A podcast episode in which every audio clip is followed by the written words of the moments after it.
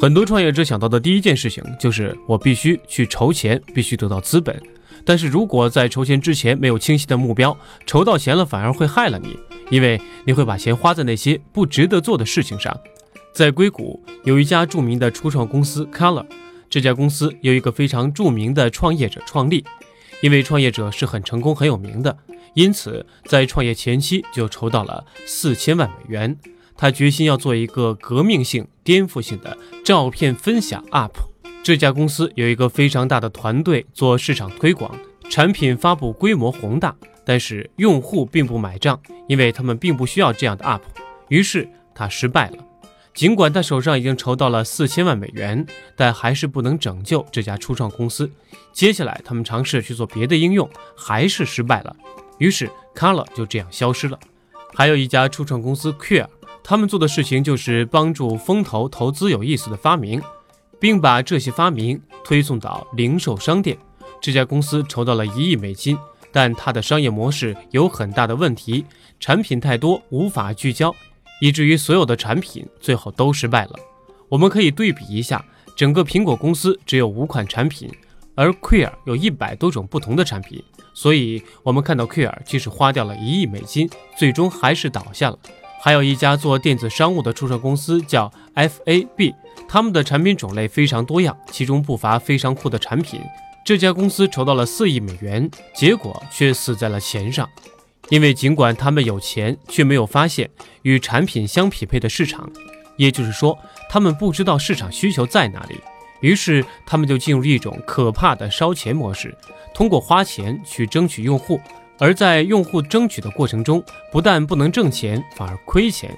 所以，不管你有多少钱，如果商业模式内部有缺陷，多少钱都不会救活你的命。反过来说，可能正是因为太多的钱，反而会使你很快的死去。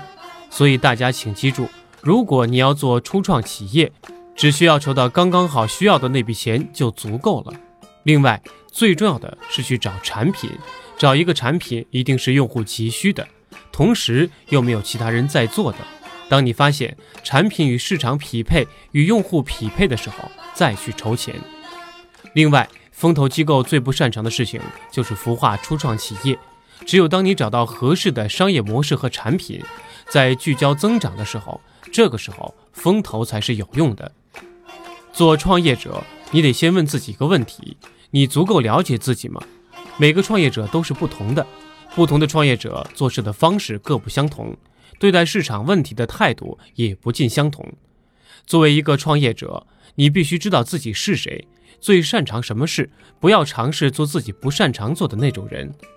举个简单的例子，乔布斯和比尔盖茨就是两个非常不同的性格。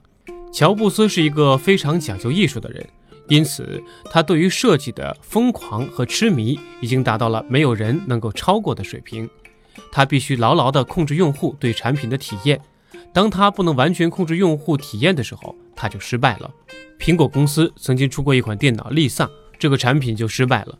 其实后来改进后的麦金塔电脑，在当时是一个非常美丽的设计，也引领着技术的潮流，远超同行，但还是失败了。当乔布斯重返苹果，牢牢掌握对苹果的控制权，控制好用户体验之后，苹果才走向了成功。他创始了一个非常杰出的、出色的产品，并且从产品的雏形到生产，到市场营销，到用户体验，他全程参与，并牢牢控制整个环节。而比尔·盖茨完全不一样，比尔·盖茨并不是一个设计上的先驱，但他非常懂得市场运作的规律，于是他采取了一种完全不同的方式，他允许所有人去做微软相关的硬件。并且他确保微软对商务用户友好的态度，因此我们看到，虽然苹果与微软完全不同，但他们以不同的方式取得了同样的成功。他们只是依据个人的优势做了自己应该做的事。所以，当你创立自己的公司，一定要清楚知道你需要什么，拿到这些能力和资源来建造自己的公司。很多人梦想成为自己公司的管理者或者是 CEO。我想告诉大家，可能你不一定合适。要成为一个优秀的领导者，必须具备以下特质：第一，你必须能够承受巨大的压力，因为创业过程中承受的压力是家常便饭；第二，你必须能够面对不确定性，因为商业世界充满各种各样的不确定性，你永远不知道下一秒会发生什么。如果你不能承受压力和不确定性，必须把一切事情全部计划安排好才能去执行的话，也许你并不合适做 CEO，只能做 CEO 的副手。CEO 是什么样的人？他必须无所畏惧，必须能够在不确定性面前告诉大家：“我不知道这件事能否成功，但我们去做吧。如果万一不幸失败了，我还是会从跌倒的地方爬起来，然后努力冲上去。”首先，CEO 必须是一个有魅力的领导者，并有能力打造出色的团队。在硅谷常说的一句话是：“我投的是你的团队。”理由很简单，没有任何一个成功的几十亿美元的企业是由一个人建立起来的。马云不是一手建立阿里巴巴的人，马克扎克伯格也不是唯一一个建立起 Facebook 的人。所有这些伟大的 CEO 有个共同的特点。他们能够建造出色的团队。作为投资者，我不仅仅看创业者本人，还要看他的团队怎么样。衡量一个 CEO 的能力，最终标准是他能够把什么样的人带进他的团队。杰出的领导者才能吸引出色的人才。最有意思的是，这些人往往不是冲着钱来的。在中国。如果你想建立一个出色的团队，怎样才能防止团队成员不去腾讯、阿里巴巴或者是百度、谷歌工作呢？如果你能让这些人才为了你的一个想法、一个还没有成型的、没有任何具体形态的东西，义无反顾地投奔你的时候，才能证明你是一个出色的领导者。因为任何一家公司都像一个金字塔，CEO 是塔尖。而 CEO 能招来的人，直接决定了这个金字塔能够成长的高度。如果你在顶层就开始雇佣那些能力不足的人，那么他们雇佣的人同样会能力不足。到后来，你会发现你的金字塔会倒塌。所以，CEO 必须是一个有魅力的领导者，这是没有办法取代的。所以，如果我是一个投资者，我看到你的团队的弱势或弱项的时候，我就会走开。其次，优秀的创业者能做独立而不同的思考。你不可能走和别人一样的路。在创造出一个全世界都没有崭新的产品时，你必须要有勇气跳出去。尽管不知道可能会落在哪里，但是大部分人对此心存畏惧。跳出去前，总希望确保脚下有保护。如果没有，则跳不出这一步。我们从一个工作跳到另一个安稳的工作。从一个事业跳到另一个安稳的事业，是因为不愿意承担风险。但你知道这样做的悖论是什么吗？当你跳到一个安全的地方，其他人也跳到这个安全的地方，这种安全就变成了平庸。你也许会小获成功，但永远不会创立出心目当中的几十亿或几百亿美元的大企业。因此。创立几十亿或几百亿大企业的秘诀就在于，你必须有勇气跳到一个黑暗的地方，在黑暗当中寻找一个能看到的方向。其他人可能还没有找到这个方向，这就叫做与众不同的思想。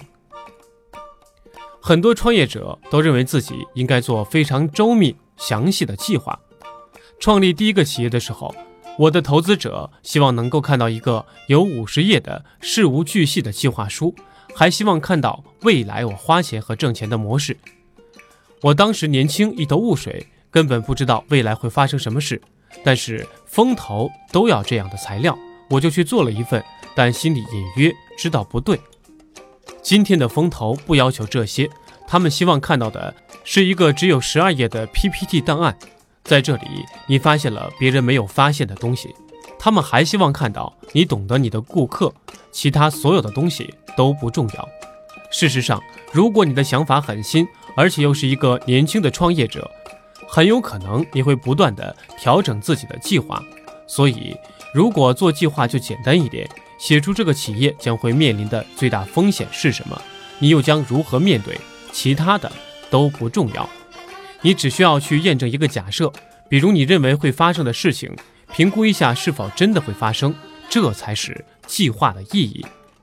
当你带着这样一个目标，就会不断的去获得新的信息和新的数据，在这些新的信息和数据的基础上，你会不断的调整自己的计划，而当你的企业不断的增长，目标不断调整的时候，你才能看到更长期的增长。